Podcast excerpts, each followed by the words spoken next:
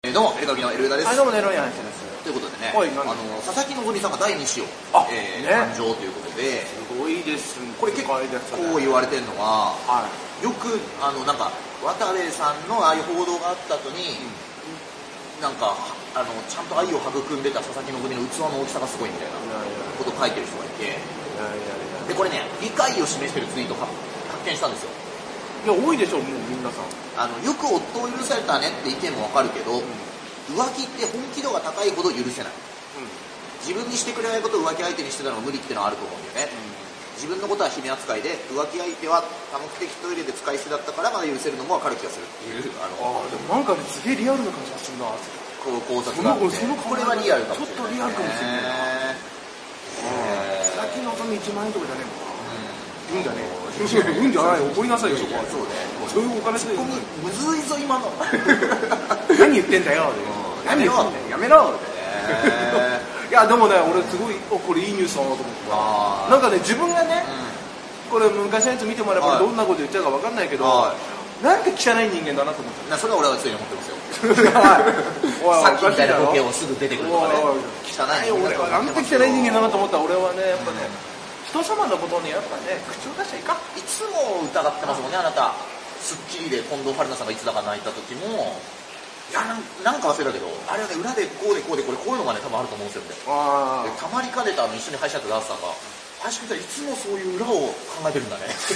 面白いな考察するの楽しい考察っていう、考察系 YouTuber。考察系まさかの YouTuber 考察系 YouTuber だったんですね。で、まあ渡部さんのことは、まあ、報道出た時にいろいろね、ここでも喋ったりとか、まあ、昔絡みがあったっていうのがあるんで、まあ、あの気になることはちょっと検索を。やっぱいい人すごいいい人なんだろうないい人だったよね。い人なんだろうな家族だろうなまあ、どんだけの契約をしたかはちょっと聞きまあたでもい分かんないよね、でもその小島さんもね、一時期怒っていたりもしたし、その見る見せる面とかだねか、らね白黒アンジャッシュ一発目でも怒ってま したからね俺ちょっと怖かったけどねちゃめちゃ怒ってめちゃくちゃ怒ってたよた、ねまあ、俺は十何年我慢したんだってことでしょうね、多分あね。の場にいたスタッフはちょっと困るよいやまあな俺が俺その時は AD だったらっていう考察した、はいはいはいはめくれない次のい。でも、あでもまあ、これこれで今ね、AD の話だから、まあ、これも喋ったけど、前、だから昔、とある CM 番組に出た時に、まあ、プロデューサーさんが割と昭和のプロデューサーの方で、あの、なんか、後輩の AD がなんかあんま仕事できなくて、うんなんか、ケツポーンで軽く蹴るみたいな。のがあってでその時になんか渡部さんを中心に「おいお前ダメだぞ仕事できてないぞ」みたいなみんなで笑いにするっていう緩和するっていうでプロデューサーさんもうん嫌な気にならないけどやっててうんすげえ優しいなと思ったとこプロデューサーさんの一言ねおい何々渡部君がいじってくれるかって調子乗んじゃないぞなんでそこでそういうことにあの人でしょ俺はわねかりますよあの人でしょ俺はそのプロデューサーが好きやだよあの業界人を撲滅してはならんぞ俺初めてだよあの飯食ってる時に横でピアノ伴奏されいてや、いいんですよ。そういいお店に連れてくれたね、えープロデューサーさんもいらっしゃいましたけども。まあ、もはやさ、小石田純一があの、ピンクのカーディガンを巻いてるじゃん、前で。まあねまあもはやあれが何何のパロディーだったかみんなわかんない からね。あれは、シュガーアトムさんが演じていた昔のプロデューサーの雰囲気。バブルの頃に流行った服装。ねでもあの頃さのさ90年代の半ばぐらいとかさ、はい吉田栄作の写真見たら俺ああいうの巻いてるイメージある吉田さんもあんないんですかあのさ写真とかでうさんスナップ写真じゃないけどまあまあ、そこら辺の世代はね。世代はそうだった気がする今なんかまた流行ってるしいよ今ね流行ってるっていうかなんかあのかあのあったじゃん寝るシャツとかをさあの腹の前で巻く巻くみたいああななんかああいうあ斜め掛けだったなんか忘れたけど今また流行ってるあの時に20年以上30年前に流行ってて着てたやつが今ちょっと50代ぐらいで編集長になっちあそうリアルにそうなんかゃダっメただから流行らせたダいんだメージジーンとか入ってるらしいねあだから流行らせたいんだよそこら辺のやつがだから巡っちゃうんだよえもしかしたら大仁田淳の影響かもしれないダメージジーンとかねええジーパンのまま電流ばっかりやる雑誌からに留置鉄線のなんかねこうあったんだそういうのあっ たよなジャックとかさああそうかちょっと悪ぶってるやつ 雑誌のやつがあっあったたよかもしれないけどねあれ多分鬼たちえそしてねこれですねはい男子小学生の3割が和式トイレを使えないお我慢で便利になっちゃう子もいるいやあということですけど俺も和式しかなかったら我慢しちゃうかもし本当れない和式しかないとこえで子供の頃どうだった家年近いからボットンだろうなボットンじゃなかったですねあ推推薦薦ですとねか学校の和式じゃなかっったどうだった和式じゃなかったよいや小学校和式かあ俺うち和式うち和式小学校和式だったかもね中学も和式あのよくさトイレでしかごお弁当食べれないみたいな一時期問題になったじゃん、うんなんかそう友友達まで食べたはずだけど、あれ和式だったらできないからできないし脚力があれだからボットンだったら無理よそうね昔のねあれ怖くない、はいボットンにさ無理やり洋式トイレをさバンってはめるやつあったのはいはいはい知らないわかんないです下見ると和式でボッットンなんだけど上がちゃんと座るところ椅子をつけちゃうね椅子っていうかその便器あの便器をちゃんとつけるやつあってさガックガクなんだよああまああのガクンっていう今みたいにガチャってつけれるようなああれれじじゃゃななかっかんったたですのねねは確かに田舎のばあさんちとねえ和式トイレ今もたまにねありますから駅でもその和式が1個と洋式が1個で和式が空いてないみたいなあるねへえあら無理だろうなボブサップとか無理だよ いやまあボブサップはねボブサップ無理だよそもそも洋式しか使ってこなかったりするからあのここになっちゃうんだねトイレに多目的トイレあなた本当に今必要ですかってポスターが貼られ出したのは確かにこの渡辺さんの時ぐらいからだったっていう記憶はありますけれども、えーそういうね記憶がございますそしてですね地球の重さは6ロナグラムということでロナロナウジーニョみたいそうなんですよなあのーこれが6ロナグラムがですね6ロナもう一時期トレンド1位にずっと入っていたということです、えー一般に馴染みが深いキロやミルと同じ窃盗語に新たに加えられたのは10の27乗を表すロナ10の10 10の17乗20 27ですね27乗10の30乗を表すクエタ10のマいくつかあるんだよマイナス27乗を示すロント10のマイナス30乗を示すクエクトの4つということでもうあれだよねもうここ誰も決めてないから名前残したいやつだやったなたまにあるもんおっねしゃってなかったんだな人の名前がついてるさやつとかなんか私俺10の31乗久男にしたいあーずずあなたが発見あなたがそのなんか数式数式作ればあの久男にしてサイエンスとかに載せてもらえればねうんそれはできるわ けで久男でいいんですか久男でいいですか男でいい確かにねデロリアンって完全に人のやつですよ ねねえあとこれねすごいねアンディ・ウォーホルの作品に小麦粉を振りかけるこれあのゴッホの種まく人に野菜スープをかけていた人と同じという野菜スープなのかトマトスープなのか統一するべきだっていうのは言うあるあと種まく人だってひんあれか 実はトマトパンになるとかって いうその後バターに巻いたら始ねめてさはいでその後ガスバーナーで焼くやつが出てきてさこれただのパン作ってんじゃねえかアンディ・ウォーホルってトマトスープの缶の絵があったような気がするからちょっとややこしいなトマトスープトマトスープになるから小あ麦粉を振りかけたと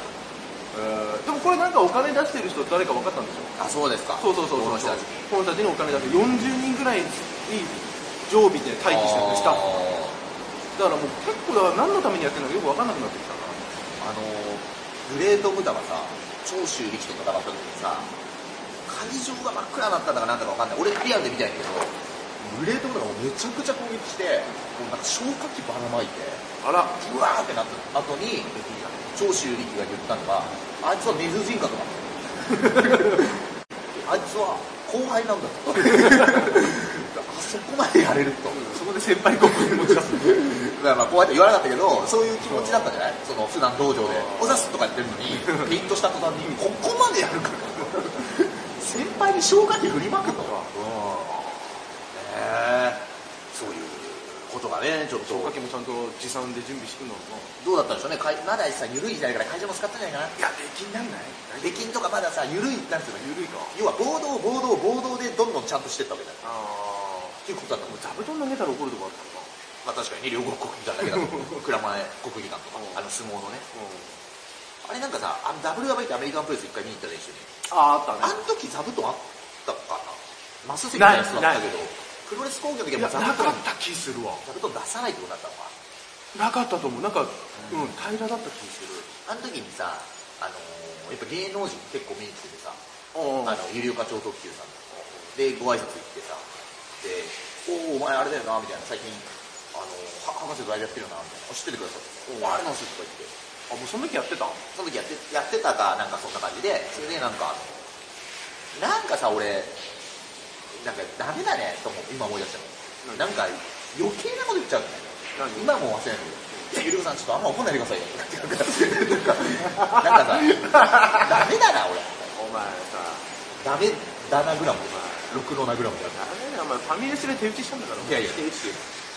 えー、ゆりおかさんのあの雷神の配信番組昔見た時に、まあ、ちょっとねこうテンション上がりすぎてやりづらくしちゃってねそうでその後ライブ呼んでもらってあそこお前ダメだぞって言ってもらうっていうライブがあった後にファミレス全部おごってくださってでこうなんかまた番組やりたいねってつぶやいてくださって後に WW 見た時に「あのお前先に俺だろ」って言われ言ってくれたのに、うんゆりおかさんあんま怒んないダメだねほらほらダメだアンジャッシュのコント見すぎたから線の回収これダメだよダメだなそう終わったやってあのー怒られちゃう伏線の回収をいやさ怒られないんだよだからもう二度と会うことないんだよ向こうから伏線の回収をさいじる漫才って昔から結構やってるじゃん俺ら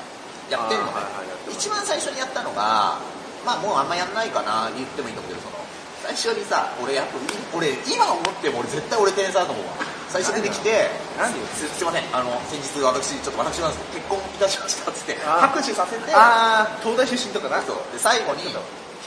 前嫁さんに怒られぞ」みたいに言ってもらって結婚してたから嘘だから誰か突っ込んでくれって最後にやるやつでそういうあれもっと好きでさ、でこの拍手させるのがいいよ拍手さして、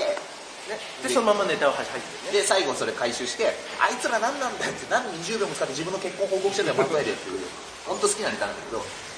でこれがさ、まあ、形を変えて最近やってさだからもうそろそろもう一回できるんじゃ結婚のない394039で、まあまあ結婚のもできるんだけど、まあそれもマイナビラフターナイトとかでさ一回出したからまあとか単独とかでやったから今回本当ですまあまあ40になる前に結婚しようでまあまあ形を変えて結婚じゃないことでやったりしてるじゃんと思ってはい大でこの前さ、あの m 1の準々決勝の前日にそのネタやってさで別に俺ら m 1残ってないから中盤ぐらいの出番なんてやっちゃってさ、じゃあその後に出てきたささつきってコントでさ、あのまあ、次の日準々だからさ調整しなきゃいけない伏線の回収しなきゃいけなくてさでもノリノリ やってやつが芸人魂高すぎるからさ恥ずかしいねさっきの漫才の伏線の回なんであいつらあんなん言うねんってツッコんですげえ受けてさでいやでその後にいやもう受け方としてはちょっとあれか俺申し訳ないと思っでてその後にさヤーレンズがってコンビが出てきてさでヤーレンズはさもう鳥だったのかな鳥だねでももう全くそういうのをいじらずにもう完璧に自分たちのやることやってもうめっちゃ受けてさで次の日準々決勝があってさ、ヤーレンズ受かってサスケ落ちてたじゃんでこの時にさやっぱそのなんつうのライブ感を大事にしない芸人っていうのはやっぱちゃんと勝ち残っていくのかなちょっと待ってダメなんだよ目の前のお客さんにとらわれちゃダメなんですよなんかね、さつきここにも出てこなかったことないんだ俺、ノリヤがあの伏線の回収いじりをいじったのを見たときに、あこいつは本当あの、まだ売れてたな って、で好きだな、だからこあそ、笑いずつ、だからちょっとね先話しちゃうもんねそういうのはね、出ってもらっていいからていうか、ライブ一緒すぎるんだよ、 あいつら。さつきしかいねえんだよ、最近、さつきとロビンソンとしかいねえんだよ。ねこれはね、だって名前覚えるのは珍しいもんね俺あデロリアン宗田君覚えちゃってるあのだからね、しかも何がすごいって、ここで配信しないとき、まあそんな仲良くなかったからね、そこまでね。いやそうそう顔合わせてお疲れ様ですぐらいだけどあのーだからね、ライブとか見に来てる人、まあ、この配信だけの人はちょっとわかんないけど、ライブとか見に来てる人、そこ注目したら面白いと思うそのライブ感も大事にして受けてる人、賞レースあんま結果出さ ないで、もう関係なく、ちゃんと自分の目標に向かってやれてるでしょ、う俺らが3回戦とか行った時は、もう簡単ってやったから、昔。簡単あのもう誰が出てきても関係ない。いや、それ、カンドリ氏もしたことだろ。関係なかっこれしか言ってたやってなかったもう一回そこにね、戻れるのか、ぜひ注目していただきたいですね。そうですえーまあそんなところでございま客いすじりしなくなったらとあこいつら仕上げに来てるなとだから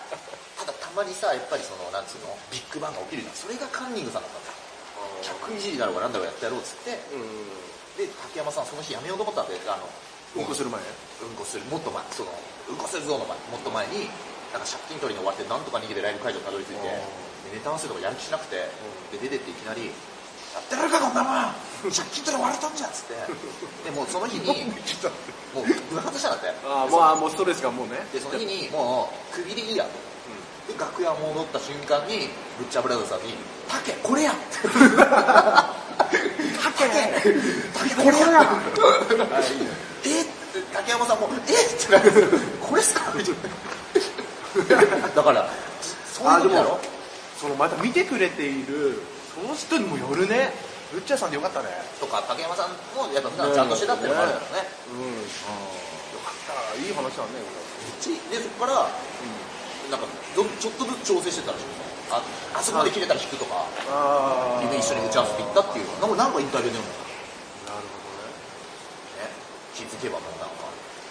雷様みたいな感じだから パーマやっ竹山さんぱちょっとちょっと隠したい感じもある芸能人なあの上田晋也だとか謎のパーマかける人いやだから俺薄くなってっからじゃないかななんかもっとどうなのもっと痛めんじゃないですかいやだから毛をふわふわふわっとさせることによって字が見えなくなる金髪はもう飽和してるから飽和してるあもう徳井さんで終了ーあ徳井さんもしたんだっ徳井さんも金髪でしたよけ今もしてんのかなしてないと思う徳井さん金髪でしたよつい数年前おじいおずぼんさん今度ライブ来てもらうじゃん、おじいおずぼんさんの就活っての面白いからずっと見てんだけど、た高松さんって方がもう辞めるって明言してた、うんもう高松さん今もみあげ白いまま出てるからね配信いやもう辞めるんだなってわかるやん逆にこれから先ね就職さんにならないためにちゃんと染めとかないといやそれはダメですよ違う違うそのたるんでますよそれは高松さん多分もう辞めんだろうなって思ったいやわかんないけどね11月26日に五条門さんのラストライブあってそこで解散かもねって言って続くのかもしれないちょっとわかんないですよ、えーちょっと今度ねお話を聞いてみたいなと思いますラストのライブ白髪だったらもう確定かもしねれないちょっとこれはもうなるんだろうねうわわかんないけどまあでも錦織隆さんもね白髪で出てましたからねもみあげはずっと白髪ですかね売れたなと思うのに今もう真っ黒ですから もうで周りが許さないでしょうねもうあなたはもうそういうのでいい人じゃないですもうそういうダメですあなたはもうちゃんと周りにお金を落とす存在ですベランボー帳も使えないベランベ ーベラン名帳は分かんないもう使えないまだ使ってベランは使えないです裏は使ってないねえーまあそういったところでございますはいえーといったところでえーまた皆さんください